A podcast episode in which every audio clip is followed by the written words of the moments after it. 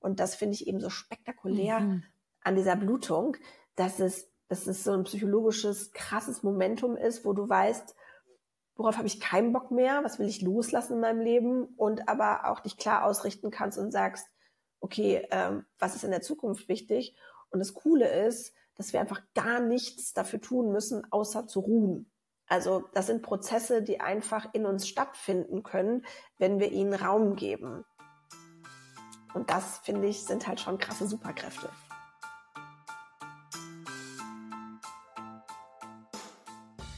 Herzlich willkommen zum Female Leadership Podcast. Mein Name ist Vera Strauch und ich bin Host hier im Podcast, in dem es darum geht, dass du deinen ganz eigenen Stil im Job und Leben findest und deinen Weg mutig und selbstbewusst gehst. In dieser Folge geht es um Menstruation, um Zyklusorientierung im Leben, bei der Arbeit.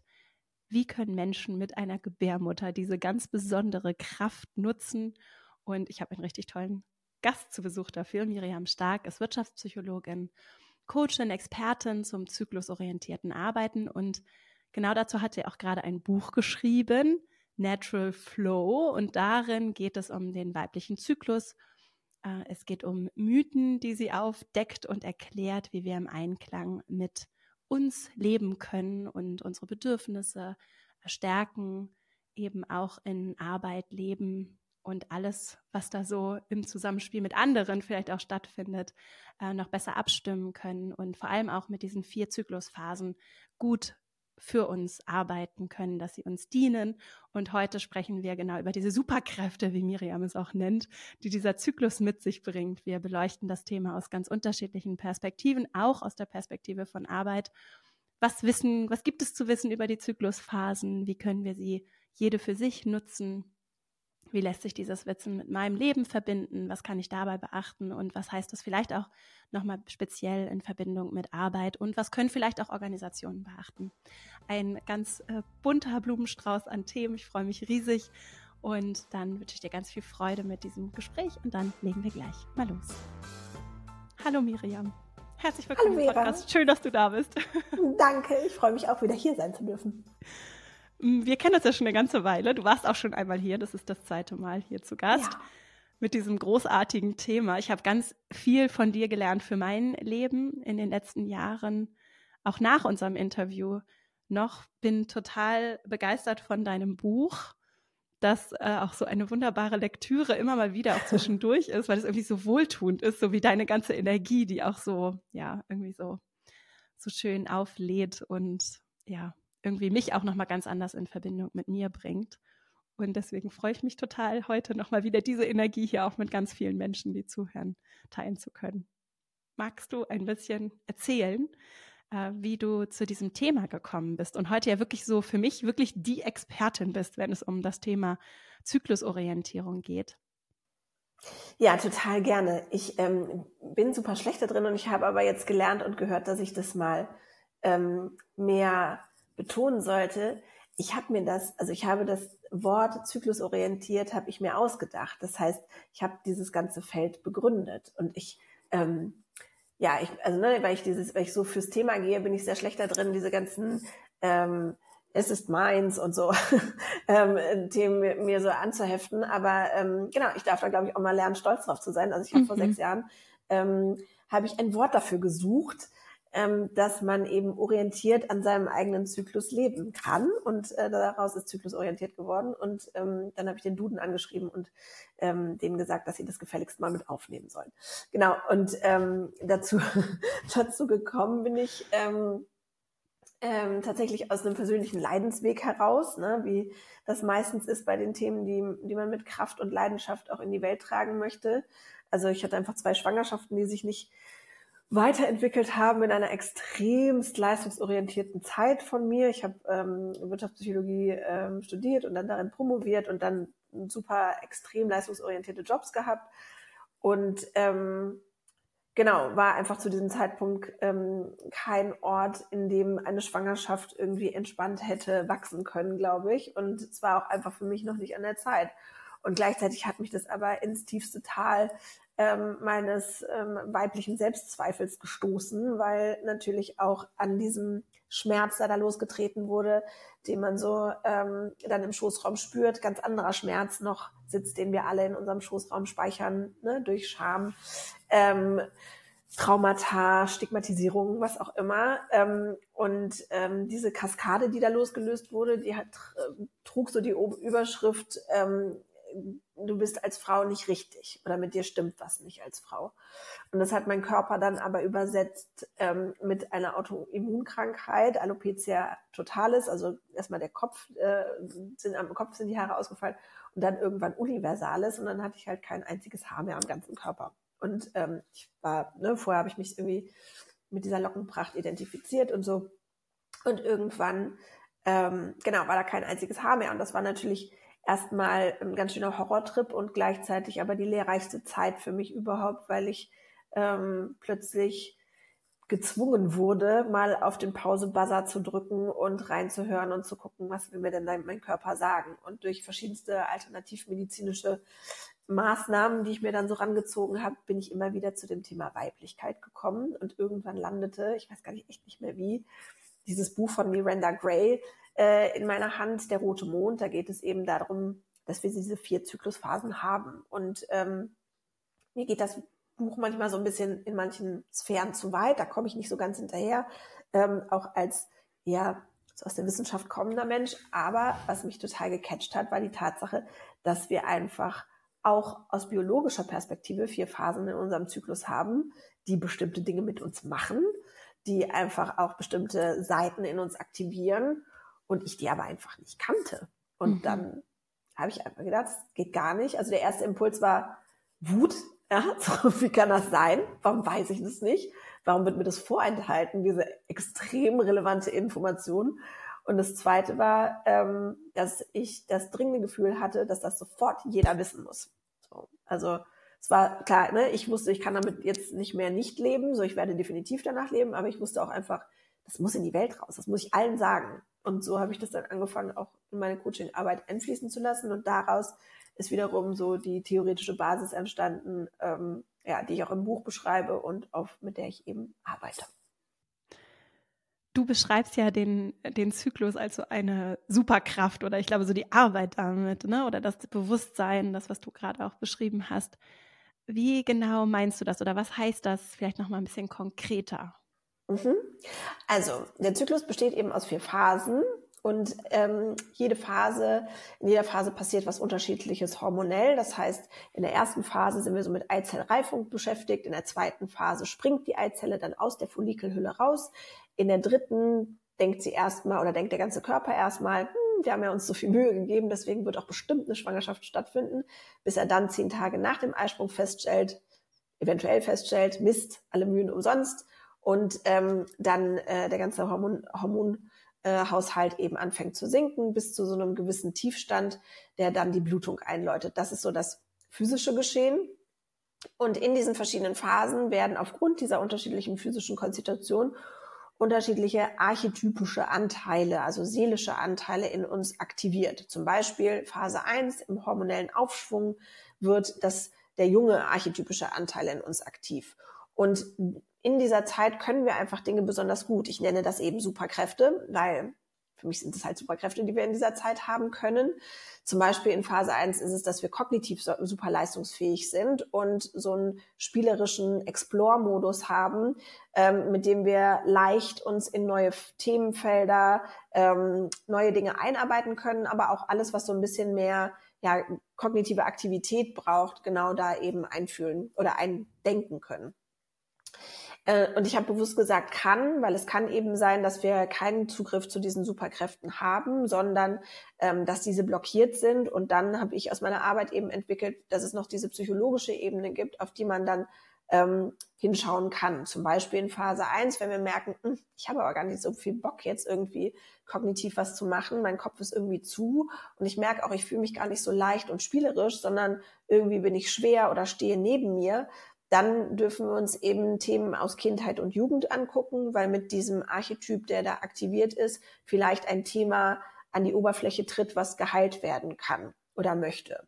Ähm, wichtig ist mir, dass diese, dass diese ganze Systematik und das ganze Prinzip ähm, der Perspektive auf den Zyklus nicht dazu dient, dass wir uns jetzt äh, hardcore selbst optimieren ja, und anfangen irgendwie an uns rumzudoktern und die Themen, die vielleicht aufkommen, sofort bis ins Letzte durchzuanalysieren, sondern es sind halt Hinweisreize unseres ne, gesamten Systems, die wir wahrnehmen können, wenn wir und, und ähm, annehmen können und damit arbeiten können, wenn wir das Gefühl haben, es ist an der Zeit. Meistens reicht auch, dass wir in den Zeiten, wo wir merken, na, ich habe irgendwie keinen so wirklichen Zugang zu meinen Superkräften, einfach besonders liebevoll mit uns sind. Ne? Und ähm, genau, das ist mir immer wichtig, weil wir neigen ja in dieser äh, Zeit auch immer dazu, so den nächsten Hack zu kennen. Und der nächste Hack äh, beim zyklusorientierten Sein ist es ähm, einfach seine Anteile gut zu kennen. Das heißt, in Phase 1 zu wissen, mein junger Anteil ist aktiv, in Phase 2 ist eben dieser mütterliche Anteil aktiv, der besonders genuss- und lustvoll ist. Ähm, in Phase 3 ist der magische Anteil aktiv. Ich weiß, dass das immer manchmal so ein bisschen Hürde ist, sich auf dieses Wort einzulassen, aber ähm, man kann ihn auch nennen, wie man will. Nur geht es darum, dass ähm, der eben über die Superkräfte Kreativität und Intuition verfügt. Das bedeutet nicht, dass wir den nicht zu an jeder anderen Zeit im Zyklus auch haben, sondern die sind da einfach wie gedopt, also hormonell einfach richtig unterstützt. Ähm, in dieser Zeit ist es so, dass unser, also unsere Kognition Progesteron sediert ist. Ja, also wir haben eigentlich keinen so guten Zugriff auf unsere ja, Gedanken und können eigentlich eben, so wie wir das in Phase 1 sind, sind wir eben in Phase 3 nicht mehr kognitiv sonderlich leistungsfähig, sondern dürfen uns eben diese alternativen Weisheitszentren Herz, Bauch, Gebärmutter bedienen und aus denen heraus kreativ, intuitiv handeln.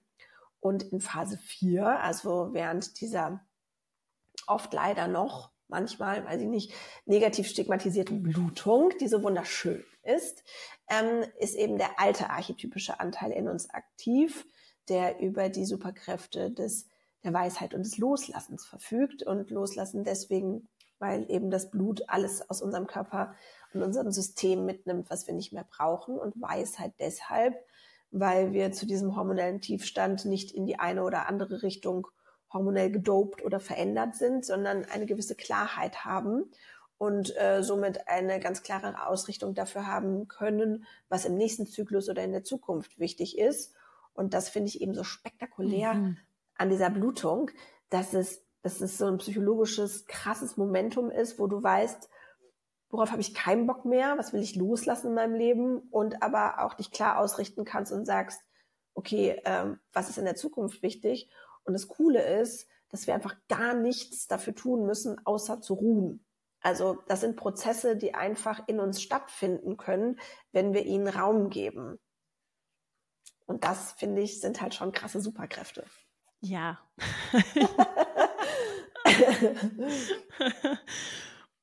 ich muss ja persönlich, also ich muss sagen, ich habe das ja nun auch, weil du mir da häufiger auch ins Gewissen geredet hast, auf sehr freundliche Weise.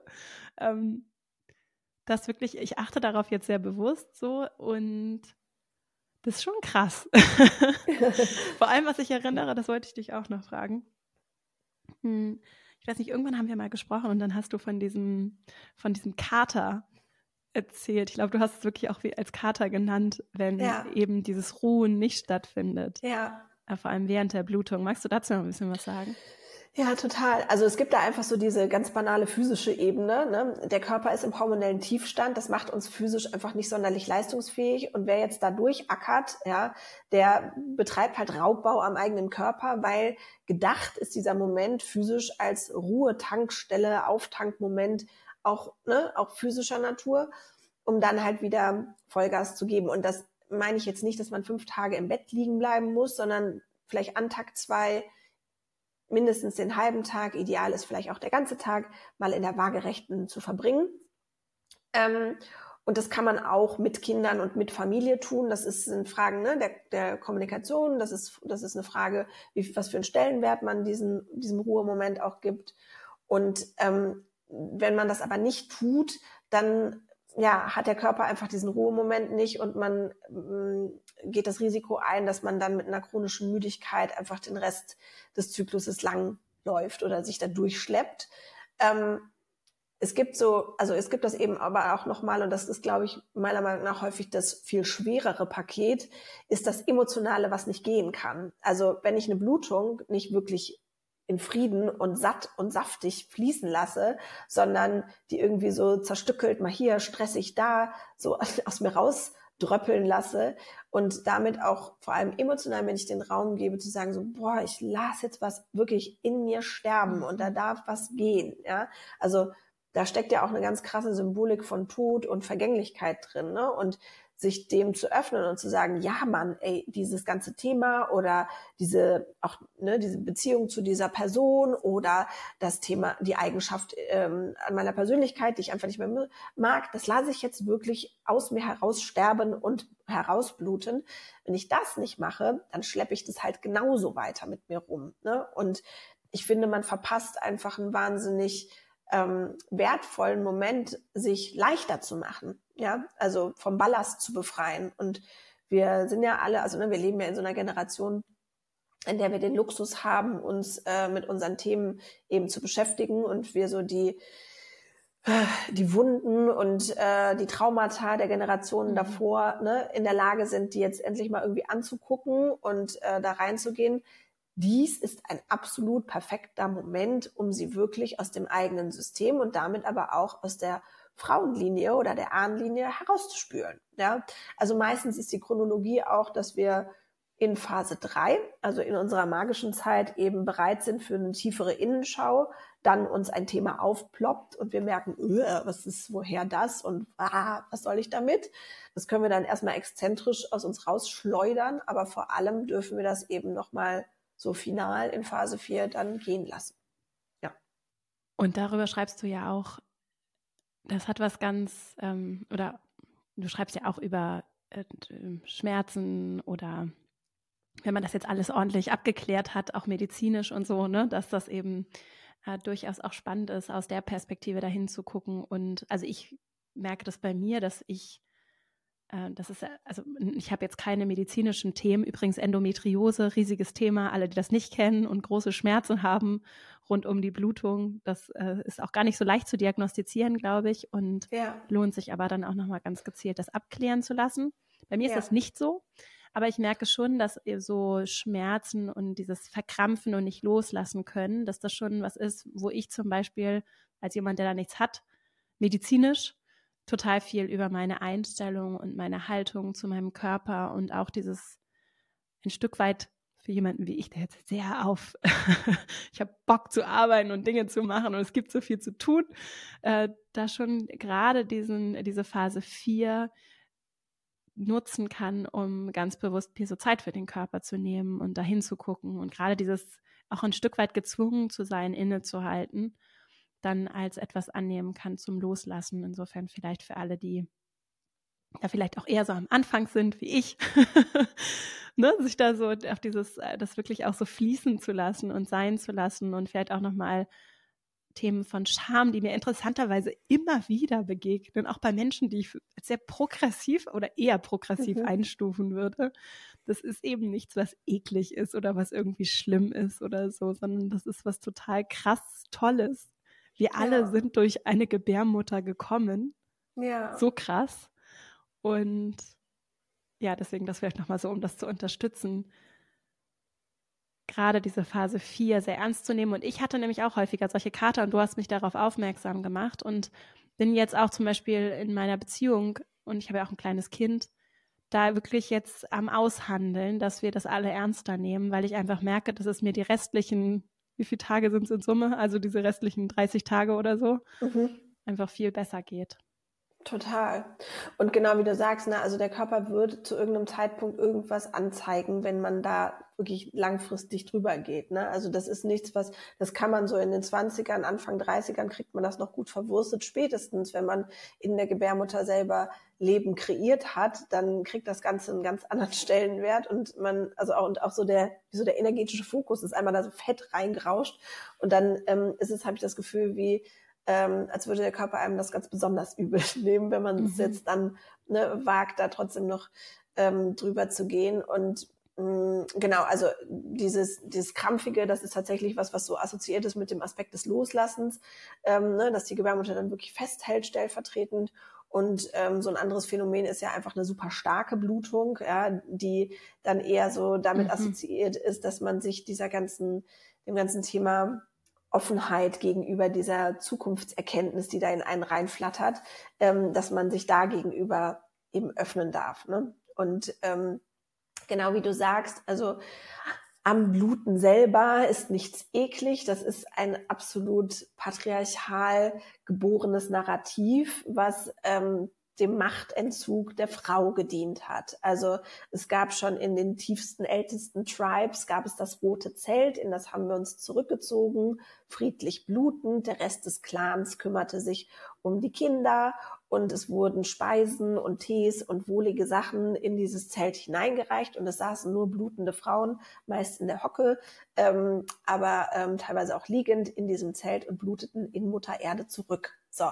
Und davon haben wir uns maximal weit entfernt, mhm. ja, wenn wir jetzt anfangen, über Hygieneartikel zu reden, mit denen wir uns dann auch noch zukorken. Ja, also so der Tampon ist für mich weiß ich nicht, das, was es so auf die Spitze treibt, mal neben dieser ökologischen Vollkatastrophe, ähm, trocknet der einfach die Vaginalschleimhaut aus und unterstützt eben das Narrativ, dass es was zu verstecken gibt. Und deswegen bin ich auch nicht die größte Freundin von irgendwelchen Mooncups oder Tassen, auch wenn ich weiß, dass die praktisch sein können. Aber auch da ähm, gibst du deinem Beckenboden und deinem Unterleib was zum Halten, was zum Reinsaugen und Festhalten ähm, wo deine Gebärmutter und dein ganzer Beckenboden eigentlich damit beschäftigt ist, loszulassen. Mhm. Und ich habe auch eine Weile gebraucht, als ich mich, keine Ahnung, vor zehn Jahren oder so, nee, noch länger, ähm, an meine erste Free Bleeding äh, Panties irgendwie gewöhnt habe. Aber ich habe mir dafür Zeit genommen. Ich habe halt einen Sonntag mit der zu Hause verbracht, um sicher zu gehen, dass ich der vertrauen kann. Ja, das gab es damals, es war halt neu und ne, man wusste halt nicht, hält die jetzt? Ist das irgendwie keine Ahnung, voll das Schlachtfeld in meiner Unterhose, was passiert hier? Ähm, und weil wir ja auch super krass alle stigmatisiert sind von diesem äh, Trauma, wenn wir dann aus Versehen in der Schule dann doch irgendwie in unsere Jeans geblutet haben und uns panisch die Pullis über den Po gebunden haben. Ja? Mhm. Äh, das, das haftet uns ja allen noch an. Und äh, genau, und ich habe mir die Zeit genommen und habe erstmal mit meiner Free Bleeding Panties gechillt. Und als ich der vertrauen konnte, bin ich sehr stolz freiblutend, empowered durch die Straßen gerannt und dachte, look at me, people, I'm leading. und fand's halt cool. Ja. ja. Ich finde es auch schön, weil es, ähm, es ist irgendwie so ein Weg, um das aber mich beschäftigt gerade so total dieses kollektive Heilen als Frauen, weil ich mich aber auch so viel mit der mit der Hexen, sogenannten Hexenverfolgung beschäftige, gerade durch Zufall. Und das war schon krass, was da einfach so, ich wollte darüber eigentlich heute gar nicht sprechen, aber trotzdem ist einfach so krass, was da äh, so systematisch ja auch hier in diesem Kulturraum so dann wirklich auch so hier vor Ort gemacht wurde. Und ähm, ja, und deswegen. Also sorry, ja. wenn ich da rein, reinspringen muss, ja. Aber das ist halt das Thema, was uns allen, ja, aus den, also wirklich aus den Poren fliegt, diese, mhm. dieses Erbe dessen und der Schmerz dessen, den wir in Phase drei, also eben in dieser magischen Zeit, ja, wo es um das Rauslassen unserer Schaffenskraft geht, die wir eben, mit der wir eben nicht nur Kinder kreieren können, so wie uns das Patriarchat das so hinstigmatisiert hat, ja, sondern mit der wir alles machen können, was wir wollen, und zwar auf eine völlig abgespacede Art und Weise, die überhaupt nicht nachvollziehbar ist und es völlig scheißegal ist, wie es aussieht. Aber genau an diesem Punkt ähm, sind wir verbunden mit dieser total reinen und ähm, krassen Kraft in uns. Und wenn, und deswegen knallt es an dieser Stelle sehr häufig und gerne auch in Partnerschaften, weil wenn dann zu dieser Zeit jemand im Außen es auch nur ansatzweise wagt, uns in unserer Schaffenskraft zu limitieren oder ne, uns irgendwie darin ja, äh, zu beschränken, dann fliegt das leider denen, die nah an uns dran ist, ziemlich schnell um die Ohren. Und das ist nicht cool. Deswegen bin ich einfach ganz große, äh, ganz, ja, also einfach Verfechterin davon oder unterstütze das einfach sehr, eben diese Verschmelzung von äh, dem unternehmerischen Handeln, also vom ganzen Entrepreneurship, eben in Kombination mit dieser krassen Schaffenskraft, die frei und wild und genauso zu leben, magisch, hexisch zu leben, ähm, damit wir das, was unserer Frauenlinie da angetan wurde, auch heilen können. Und zwar auch im, also ne, weil ich glaube auch, dass es ähm, oder ich erlebe einfach Männer auch und Menschen, die ohne Gebärmutter geboren wurden, super krass da drin, das auflösen zu wollen. Ne? Also es mhm. ist gar nicht mehr, es gibt viele, die das anerkennen und die verstanden haben, dass das völliger, also ne, dass das für alle Beteiligten einfach total furchtbar ist, wenn wir ähm, diese Magie irgendwie limitieren, sondern die sogar schön finden und unterstützen wollen. Und ähm, genau, ich glaube, dass das auch was ist, was wir eben so im äh, in Kombination zwischen Menschen, die mit Gebärmutter geboren wurden und denen, die ohne Gebärmutter wurden, gemeinsam lösen dürfen.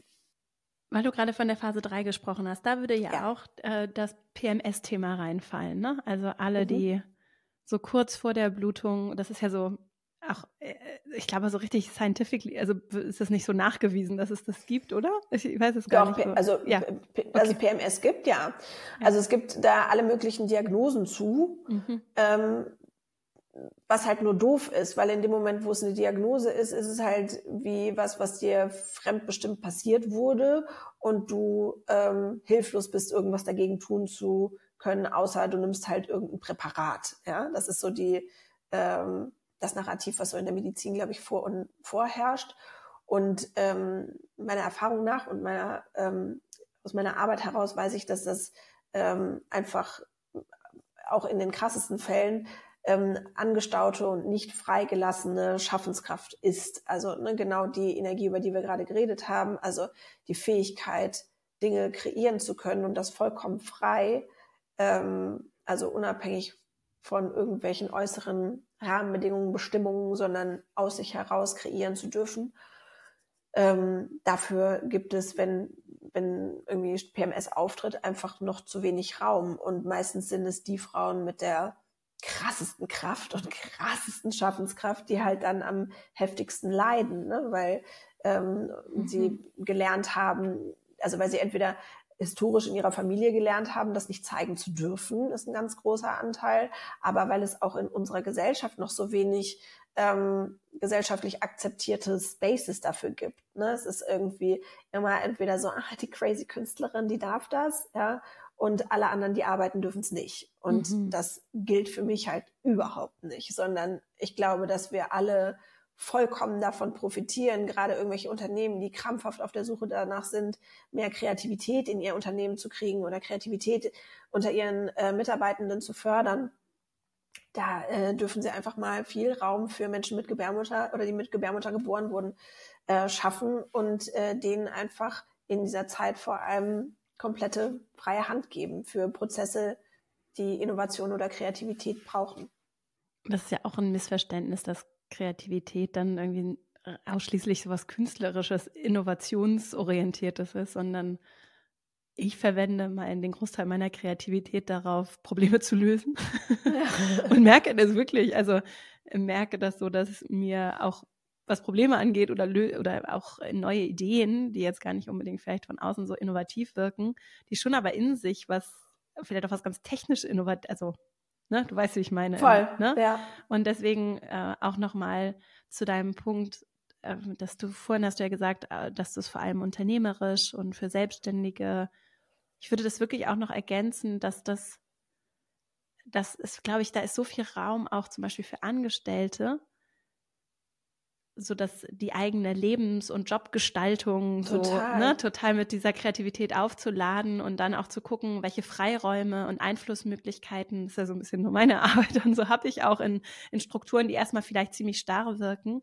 Und ähm, was gibt's da vielleicht auch für Raum, um diese Magie da reinzubringen, weil da brauchen wir sie ja, allem, denke ich so häufig.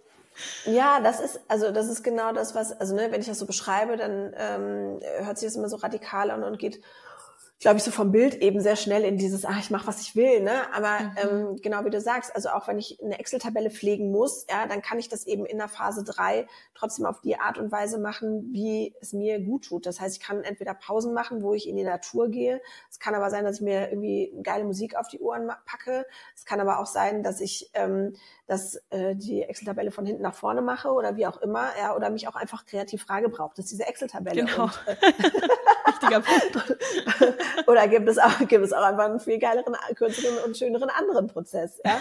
Also das ähm, genau, also da ähm, und das das glaube ich ist einfach wichtig und das gilt eben auch für den gesamten Zyklus, weil zyklusorientiertes Arbeiten wird häufig so verstanden, dass ich irgendwelche Termine oder Events oder Dinge, die ich habe, in die richtige, was auch immer das sein soll, Zyklusphase packe. Ne? Dass ich sage, mhm. oh, ich habe einen Vortrag, den muss ich in Phase 2 halten.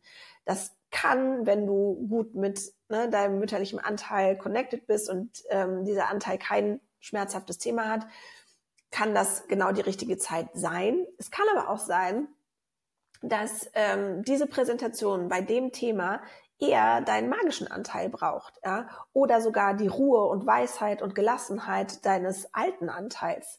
Wichtig ist dann eben, und das ist diese mh, mm, äh, zyklusorientierte Selbstfürsorge dabei, dafür zu sorgen, dass du alles hast, was du brauchst. Also zum Beispiel, ne, wenn du ähm, den Vortrag äh, in Phase 4 hältst, dass du deine Snacks bereit hast, dass du dir vielleicht irgendwie ein Wärmekissen in die Hose klemmst, dass du äh, ne, und deine Gebärmutter schön warm hältst oder dass du einfach dafür sorgst, dass es dir gut geht. Und genauso ähm, im, in Phase 3, wenn du da einen Vortrag halten musst oder irgendwas äh, machen musst, was mh, wo schnell bei uns so dieser leistungsorientierte Knopf angeht und wir denken, oh fuck, performen, ja, und sich das häufig beißt mit dem eigentlichen zyklischen Sein, dann dürfen wir uns fragen, was braucht mein Anteil, damit das, was ich davor habe, Spaß hat. Mhm. Und genau, und dann ne, gibt es da immer eine, eine schöne kreative Lösung für. Oder aber, und das ist eben etwas, was ich glaube, worum es so beim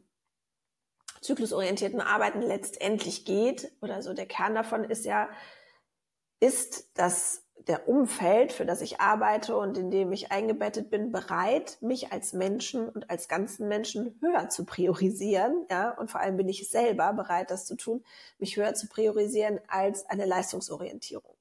Und das ist ein mutiger Paradigmenwechsel, zu dem man bereit sein darf, ja.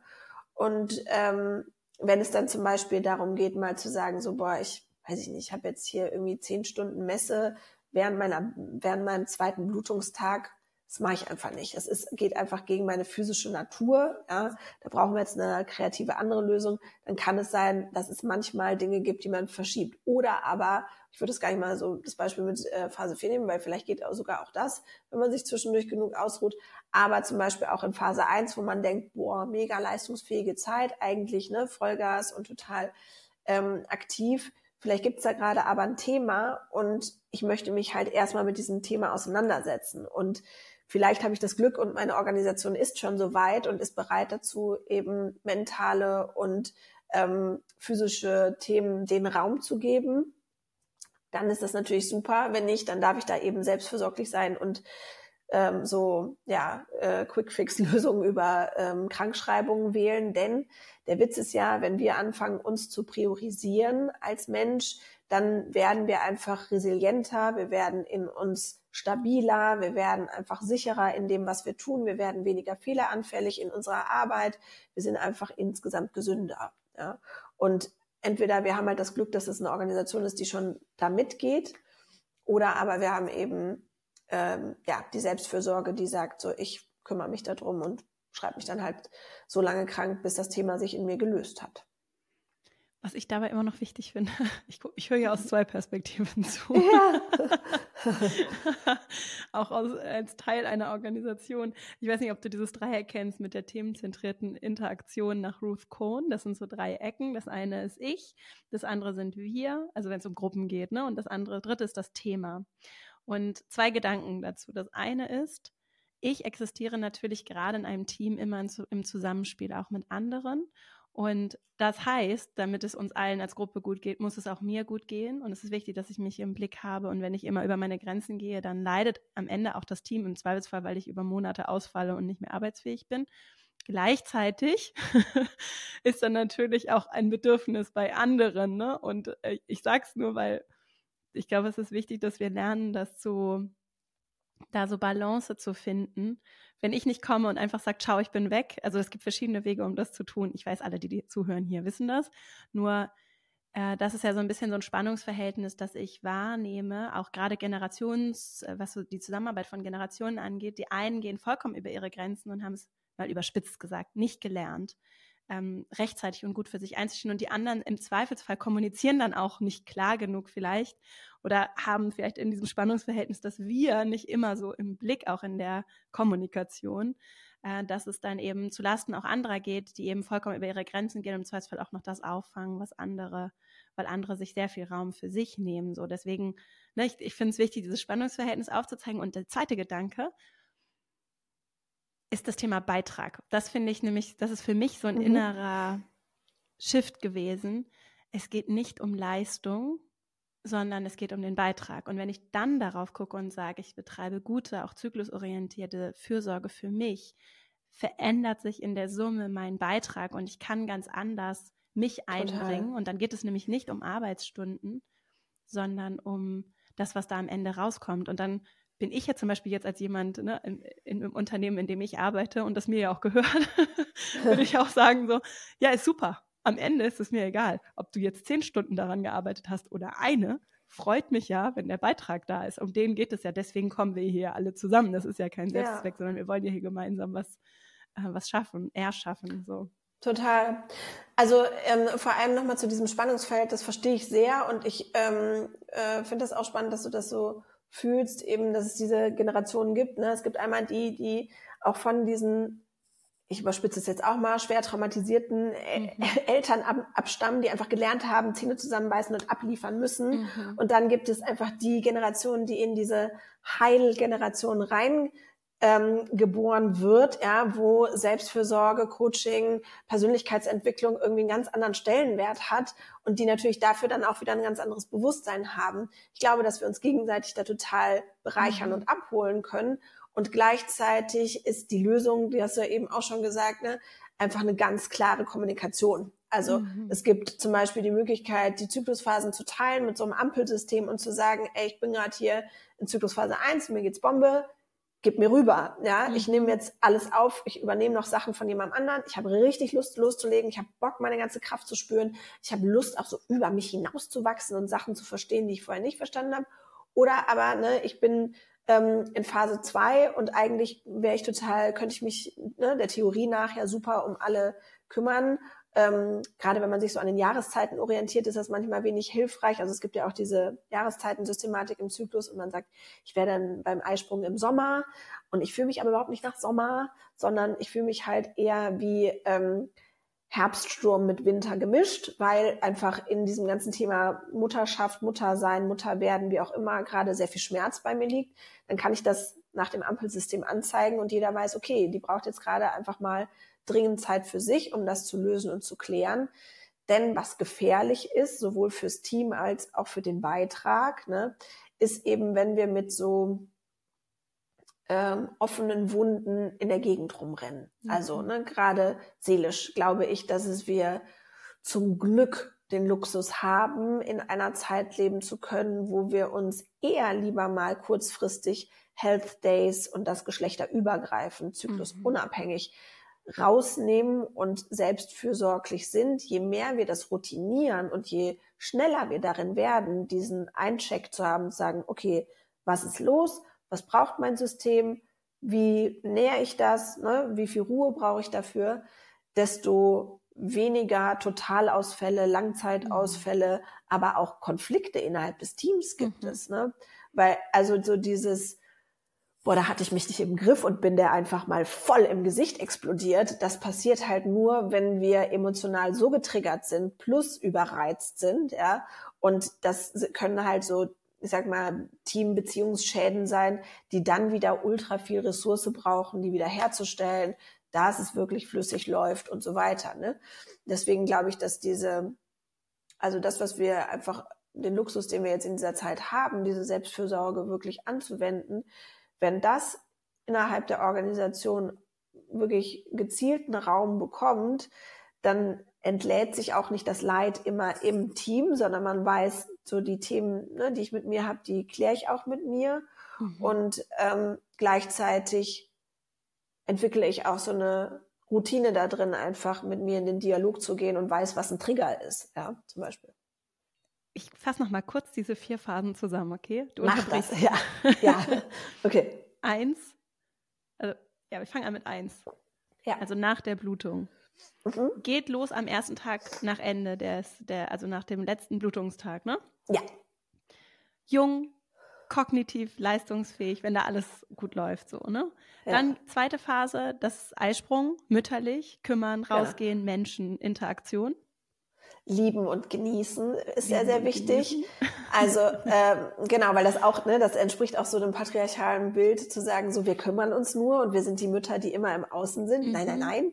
Die Phase ist auch sehr gut eine energetische Auftankstelle, um sich mit sich selber zu verbinden und sich selber richtig zu nähern und was Gutes zu tun. Also Self-Love und alles, was dazugehört. Also ne, Lust in allen, allen Wegen und nicht immer nur nach außen fließen zu lassen ähm, und aber auch Genuss. Also sich einfach wirklich genussvoll mit sich selber zu verbinden.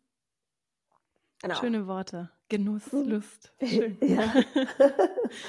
und dann drei, Schaffenskraft. Da kommt dann Magisch. das Magische. Genau, das Magische ist deswegen magisch, weil die Phase 3, die ist so ein bisschen komplexer. Die besteht eigentlich aus zwei Teilen, weil es ja erstmal um diesen Rückzug geht, weil der Körper ja mit all seinen hormonellen Mühen immer davon ausgeht, Eizelle wurde definitiv befruchtet so. Ne? Und deswegen stellt der Körper in der ersten Zeit erstmal auf Innenschau und Nestbau. Das kann man auch unternehmerisch super für sich nutzen, um neue Strukturen zu schaffen und ne, irgendwie zu sortieren.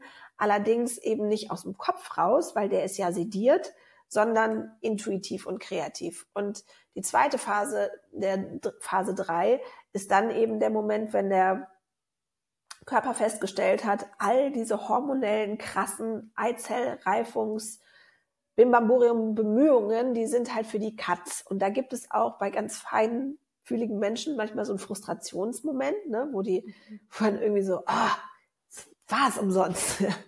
ähm, und äh, das muss aber auch nicht sein, dem kann man auch noch anders gegen, entgegenwirken. Und ähm, dann liegt da eben diese vorbereitete Schaffenskraft brach und darf investiert werden in jeden Bereich des Lebens, auf jede bunte Art und Weise, wie man es möchte. Also um sich dem Ganzen auch erstmal zaghaft heranzutasten, darf man auch einfach mal fett die Musik aufdrehen und zu Hause dancen, ja, oder ein krasses Bild malen oder irgendwas machen, was einem halt schon immer eigentlich heimlich Freude bereitet hat, aber man irgendwie dachte, in all der Verpflichtung findet es keinen Raum. Ja. Und dann die vierte Phase, und da wird es dann sehr klar. Da ist dann hormonell alles frei. Sicht ist frei. genau. und eben dieser Punkt, der mir wirklich sehr geholfen hat, dass auch physisch einfach Liegens, ich, bei mir lässt sich das zum Beispiel auch mit Arbeit tatsächlich gut verbinden. Mindestens einen halben Tag, in der Regel so zweiter. So versuche ich das jetzt, so habe ich dich immer im Ohr. Hast du geruht? ja. genau während der Blutung dann und oh. dann diese Klarheit auch kommen lassen und sie annehmen. Und ich finde es dann total spannend, auch aufzuschreiben, was da so. Ja, kommt. voll. Mhm. Also, ähm, genau, und ich äh, will diesen Archetyp trotzdem nennen. Er heißt alt und ich weiß, dass wir auch da ein, also ne, gesamtgesellschaftlich so ganz böse stigmatisiert sind da drin, dass wir, ne, dass alles immer jung und frisch und agil und leistungsfähig und so sein muss. Und ich ähm, bin aber ein ganz großer Fan davon, dieser Langsamkeit und gleichzeitig auch dieser fetten Weisheit, über die wir mhm. dann verfügen, ja, viel mehr Raum zu geben, weil die erstens total heilsam und gesund ist und zweitens ähm, wir dadurch, glaube ich, auch indirekt mit alten Menschen in unserer Gesellschaft vielleicht anfangen, anders umzugehen. Mhm. Ja? Also wenn das alte, ehrwürdige, weise ähm, in uns wieder an anderen Stellen, also in uns selber einen anderen Stellenwert bekommt, vielleicht bekommt es den oder hoffentlich bekommt es den dann eben auch im Außen und ähm, wir gehen mit den alten, weisen Menschen unserer Gesellschaft auch anders um. Das finde ich zum Beispiel cool. Ja, ja, und auch das eigene Alter so zu würdigen und nicht ähm, meinen, es vielleicht auch wegdrücken zu müssen oder irgendwie überspielen zu müssen. Und gleichzeitig auch Voll. die eigene Jugend, ne? Das darf ja alles so in uns sein. Und das, also, ich finde das schon sehr schön. Also ich, ich, ich hoffe, dass ich das hinbekomme, so gerne alt zu werden, ne? Also auch gerade als Frau natürlich, weil. Voll. Ähm, ja. Also ich freue mich über jedes ja. graue Haar. Ich habe drei, ja. Und ich feiere die so sehr. Und ich freue mich auf diese Pfeffersalzhaare. Und irgendwann sind sie ganz weiß. Und ich mag auch Falten. Und ich ähm, finde, ähm, ältere Frauen, so Ü60, können super hot aussehen. Ja? Und wenn sie eben mit dem, dass sie alt sind und mit ihrem, mit ihrer Reife, die da auch einfach da ist, ne, dass sie, ähm, wenn sie damit so richtig in Love sind und satt sind, das hat also finde ich unfassbar sexy. Ähm, ja, und ich glaube einfach, dass wir da ähm, auch, weil was wir ja in, in Phase 4 haben, wir sind ja wie in so, unter so einer Glocke und da freue ich mich auch so ein bisschen drauf, dieser ganze Bullshit im Außen, ja, es wird halt alles egal. Ja. Man ist so, so ein bisschen, man steht auch so über den Dingen. Ich habe eine Tante, die ist ähm, über 80 Jahre alt und die meinte, äh, die ist halt so tschechisch-ungarisch und die meinte, Miriam, es wird äh, mit 80 ist irgendwas anders. Ja, da passiert wie nochmal so ein Lebensshift, wo einfach, wo man milde wird in sich und genügsam und sich gar nicht mal mehr so von den Dramen des Alltags oder des, der Außenwelt mitreißen lässt. Und das ist doch was mega erstrebenswertes, finde ich. Habe ich mir direkt mal das Thema Menopause ähm, notiert. ja, da geht ja, also da geht der Zyklus ja weiter. Das ist ja, ja. hört ja einfach, hört ja nicht nur, also ne, nur wegen, nur weil wir nicht bluten. Oder auch auf. wenn wir nicht bluten, hört er nicht auf. Haben wir den weiterhin. Ist auch wenn wir, ähm, also auch wenn die Gebärmutter entnommen werden muss, ja, deswegen habe ich immer diese sehr umständliche Bezeichnung von Menschen, die mit Gebärmutter geboren wurden. Aha. Aber, Aha. aber es ist so. Es ist egal, ob du eine Gebärmutter, also wenn du mit Gebärmutter geboren wurdest und mal eine Blutung hattest, hast du einen Zykluspunkt. Außer du machst halt eine krasse Testosterontherapie, zum Beispiel wie bei einer ne, Umwandlung, wenn du ähm, äh, von einem Geschlecht dich ins andere verwandeln möchtest oder wandeln willst, dann ähm, mhm. äh, bremst das den aus. Nichtsdestotrotz gibt es also erstmal diesen Rhythmus. Ha, das wusste ich nicht. Steht schön. auch im Buch. Steht auch im Buch. Guck mal, da bin ich noch nicht. Ich lese es ja auch wirklich, ich gehe tatsächlich nach Kapiteln und Interesse. Also. Ja, ist auch gut so. Ja. Ja. Ähm, wir sind leider schon am Ende. Ja. Schwupps. Schwupps. Das war es wieder um. Ich wollte noch fragen, was ist denn so vielleicht so der eine große Aha-Moment für dich oder vielleicht auch so die eine Sache und oder die eine Sache, die du, wo du sagen würdest, das wäre jetzt schon ein richtig wichtiger, der wichtigste Punkt vielleicht, um ihn mitzunehmen und zu beherzigen? Hm.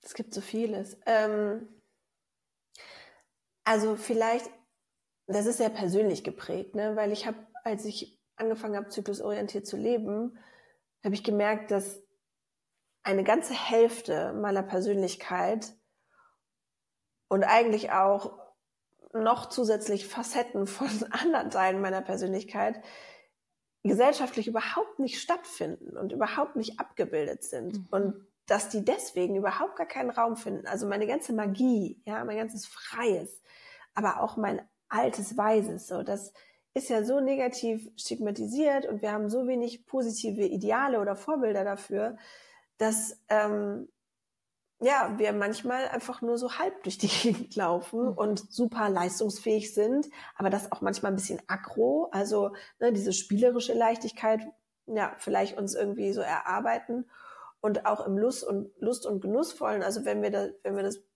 Privileg haben, einen guten Zugang zu unserer Lust zu haben und ähm, uns damit gut fühlen, dann ähm, haben wir wahrscheinlich auch häufig gelernt, die nach außen zu richten. Ne? Deswegen, mhm. also diese patriarchale Prägung, sich davon zu entkoppeln, ja, und ähm, sich selber zu entdecken, So, das wünsche ich wirklich äh, jeder und jedem Menschen, der sich mit ähm, seinem zyklischen zyklischen Sein auseinandersetzen möchte.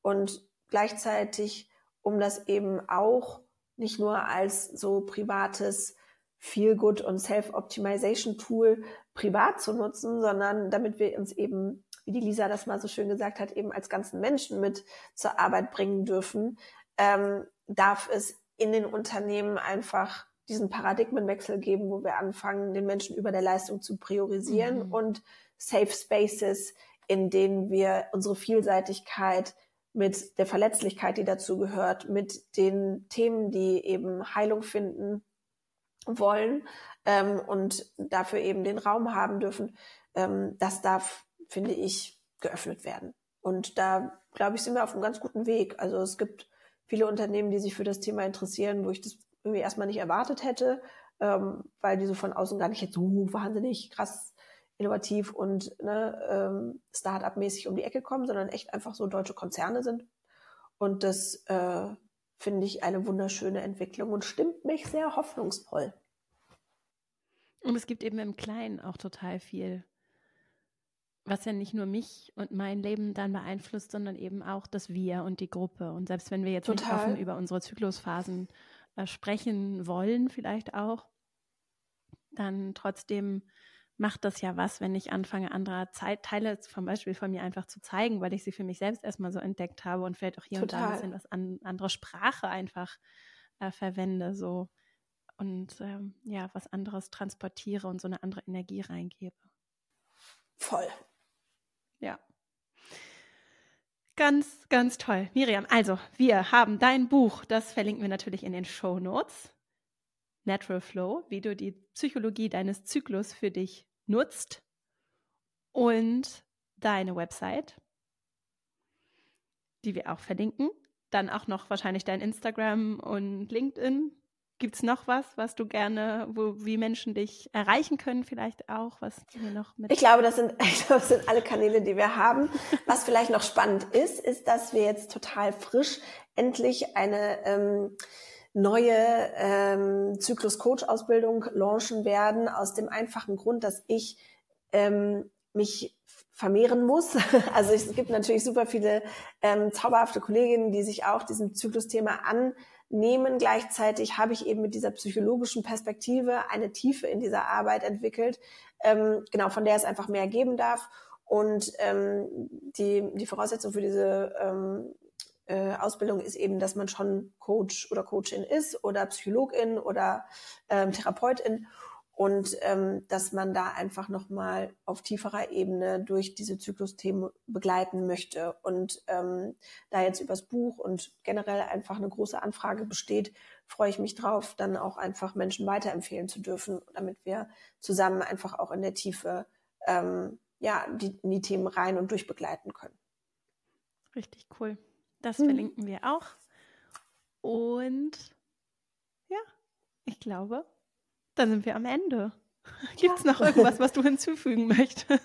Ich will mich einfach bei dir bedanken und ich äh, mag diesen Raum so gerne und ich finde es ähm, ähm, total schön, weil wir, glaube ich, ähm, also ich habe manchmal so diese das radikale Vorpreschen und ich finde das ähm, also es gibt mir ein super gutes Gefühl, weil ich das weil ich ähm, spüre, wie du ganz ganz ganz ganz ganz viele Menschen gleichzeitig äh, mit ins Boot holst und abholst und ähm, genau ich freue mich einfach riesig, wenn das durch deinen Kanal einfach ähm, dieses Wissen ganz vielen Menschen im Arbeitskontext und im Privaten jetzt geholfen hat und weiterhilft und danke dir dafür von Herzen. Ich danke dir für deine wirklich großartige Arbeit, die mir sehr geholfen hat schon und ich bin überzeugt, ganz vielen anderen Menschen auch und noch viel mehr helfen wird. Und ja, dann alles Gute und Liebe und bis bald. Danke, bis bald. Ciao. Ich hoffe, dass du für dich jetzt aus diesem Gespräch äh, dich nochmal bestärkt siehst darin, deinen eigenen Rhythmus, deinen körperlichen, aber auch so psychologischen Rhythmus zu beherzigen, dem Aufmerksamkeit zu schenken, vielleicht auch nochmal anders dich kennenzulernen dadurch und dem in dem Tempo und auf die Weise, wie es für dich in deinem Alltag stimmig ist, Aufmerksamkeit zu schenken. Und das kann im Leben insgesamt sein, äh, vielleicht auch in der Zusammen, im Zusammenspiel mit anderen Menschen, auch bei der Arbeit und kann auch in so einer, ich finde ja auch in so einer niedrigschwelligen, ganz kleinen Variante erstmal anfangen. Und so war es bei mir auf jeden Fall dann dadurch, dass das auch so Wirkung entfaltet im Hinblick auf den Beitrag, den es dann hat, so nicht nur mein Wohlbefinden, sondern eben auch das, was ich dann so für mich an Erkenntnissen, aber wirklich auch an so einer Form von Schaffenskraft, nicht aus einem Willen von durchoptimieren, sondern einfach durch so einen natürlichen Flow wirklich äh, bewirke, das motiviert mich schon sehr, da einfach immer stimmiger zu werden für mich und immer mehr für mich auch an Erkenntnissen zu gewinnen und dem einfach anders halt auch nochmal Aufmerksamkeit im Alltag zu schenken. Insofern danke ich dir, dass du zugehört hast, dass du dich auch für dieses ja durchaus auch wirklich noch sehr stigmatisierte Thema geöffnet hast und hier vielleicht aus dieser Offenheit heraus auch das eine oder andere heute mitnimmst, dass du für dich berücksichtigen möchtest, vielleicht auch anderen mit anderen teilen möchtest. Und deswegen nochmal die herzliche Einladung, diesen Podcast, vielleicht auch genau diese Folge an andere Menschen weiterzuleiten, das mit ihnen zu teilen um diese Zugänge zu ermöglichen und eben gerade, was dieses Thema auch angeht, diese kollektive Scham, Stigmatisierung, dieses Weggucken von einem ja sehr kraft, kraftvollen und auch offensichtlich existierenden Thema äh, zu überkommen und uns so nicht nur in Verbindung mit uns selbst mehr zu bringen, sondern eben damit die Grundlage auch zu schaffen, dass wir nochmal anders in Verbindung mit anderen treten können. Und das wünsche ich mir sehr. Dafür bin ich hier und dafür gibt es auch diesen Podcast. Insofern vielen Dank fürs Teilen, fürs Weiterleiten, fürs Kommentieren, Bewerten. Es tut äh, dieser Arbeit gut und ähm, mir auch.